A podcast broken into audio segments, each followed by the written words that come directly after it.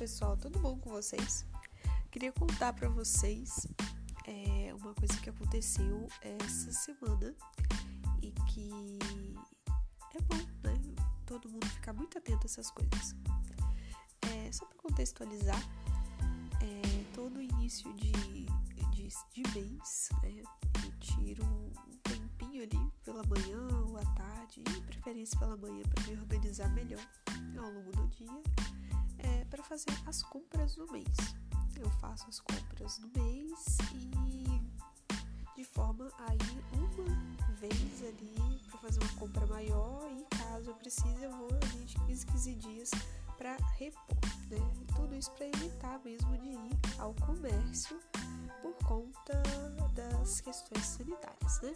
De pandemia, de é, risco de contaminação, que a gente sabe, né? Quanto mais aglomerado, pior. E nesse contexto, é, eu e meu noivo a gente foi fazer as compras, compramos um quilo, uma bandejinha mesmo de frango, é, um pouco de mussarela e pedimos para entregar, porque era um volume muito grande e a gente não tava de carro. É, viemos para casa, né, almoçamos, fomos trabalhar e ficamos esperando chegar a compra não trouxemos os gelados porque a, o supermercado havia falado que ia deixar no, no congelador e depois ia enviar pelo carro. Mas ao chegar a compra, o que a gente é, presenciou foi totalmente diferente. Por quê?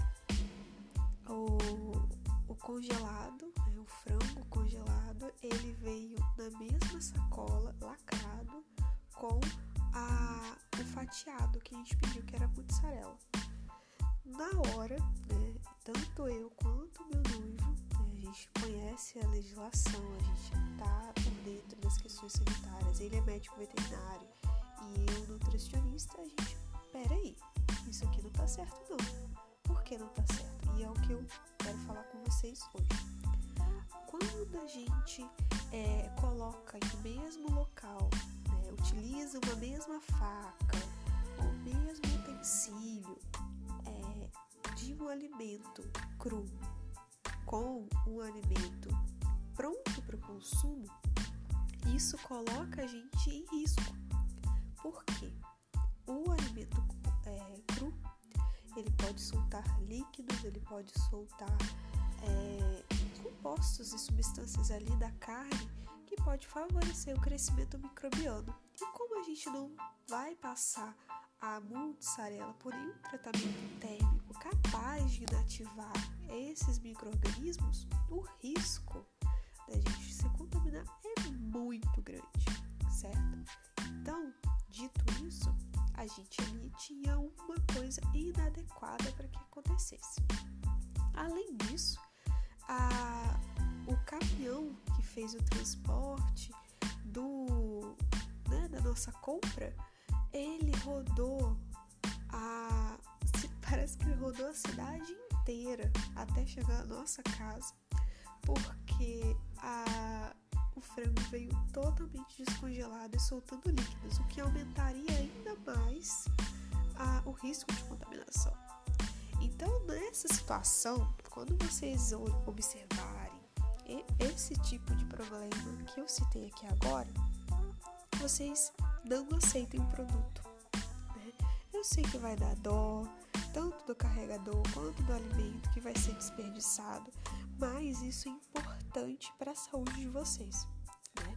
Então, o que, que a gente fez? A gente, a gente não pode deixar dessa forma. Então, a gente ligou para o mercado, explicou a situação, falou da questão sanitária, falou da questão de legislação e com isso eles é, devolveram o produto em boas condições para gente. Né?